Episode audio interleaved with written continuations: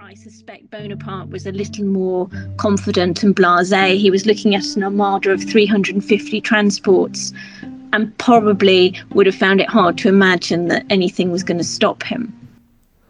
Okay, perfect place to stop. That's 10 minutes on the nose. That's just the perfect setup for uh, for then what follows.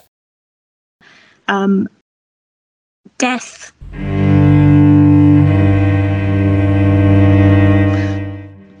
Death, destruction, massacre. Yeah.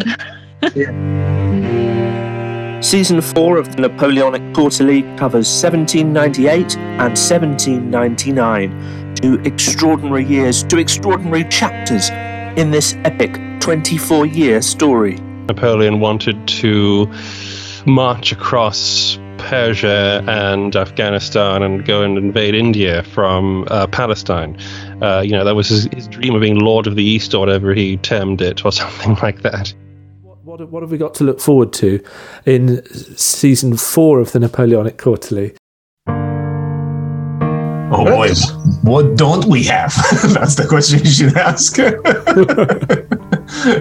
the very least, we have some interesting perspectives to come and we're going to see some some very very interesting clashes um, in some rather unexpected places. The year starts with the French taking Pope host- uh, captive. what the opening scene, right? the Pope kind of accepts the surrender of the military side of Rome.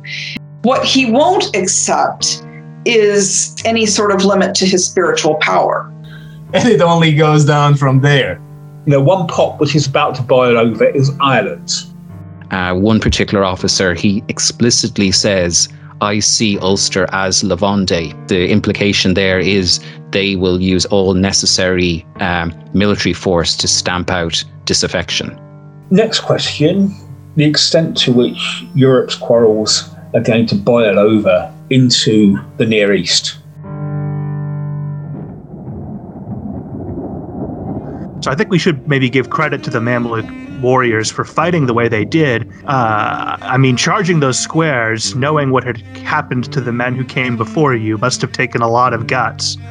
Um, but unfortunately for them, guts do not win battles. Three French ships cut their cables as everyone expected that explosion, which eventually came at 10 o'clock at, at night and must have been an astonishing sight lighting up the night sky.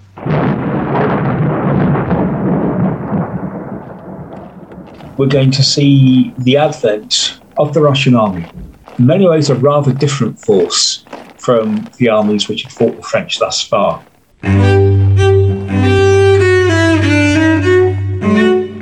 There's um, all sorts of other stuff going on to be talking about. God, there is so much going on. yeah. This year will really show us uh, the degree to which the international situation can change quite rapidly and quite substantially. So tune in.